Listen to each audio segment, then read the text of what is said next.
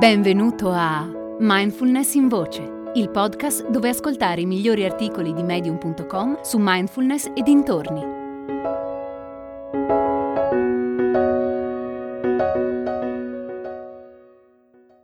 Coltivare una mente spaziosa di Jay Sloy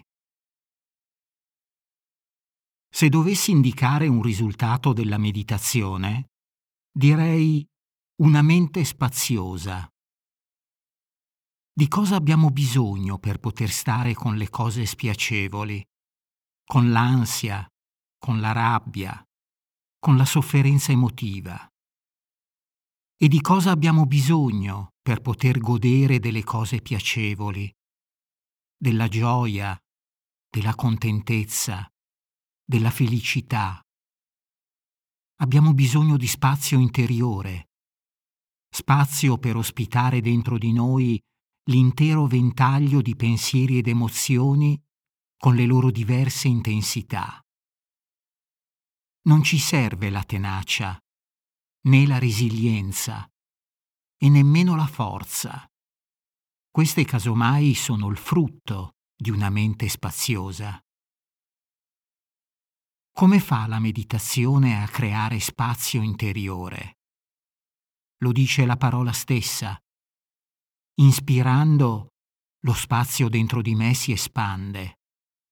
Espirando, lo spazio dentro di me si fonde con lo spazio infinito fuori di me. La spaziosità si coltiva stando seduti in posizione dignitosa con la colonna diritta, muovendo il corpo con movimenti ampi e lenti osservando pensieri ed emozioni da una certa distanza, senza farsi invischiare, mettendo più spazio tra noi e loro. Peraltro va ricordato che non è facendo qualcosa che si crea spazio interiore, anzi, all'opposto. Serve fare un passo indietro, lasciare essere arrendersi, stare con quello che c'è.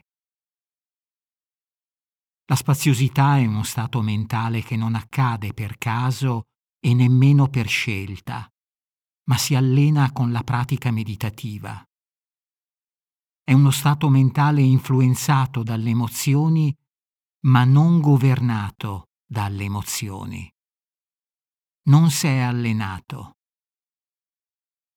Avere una mente spaziosa è lo scopo della meditazione? Chi lo sa? Forse.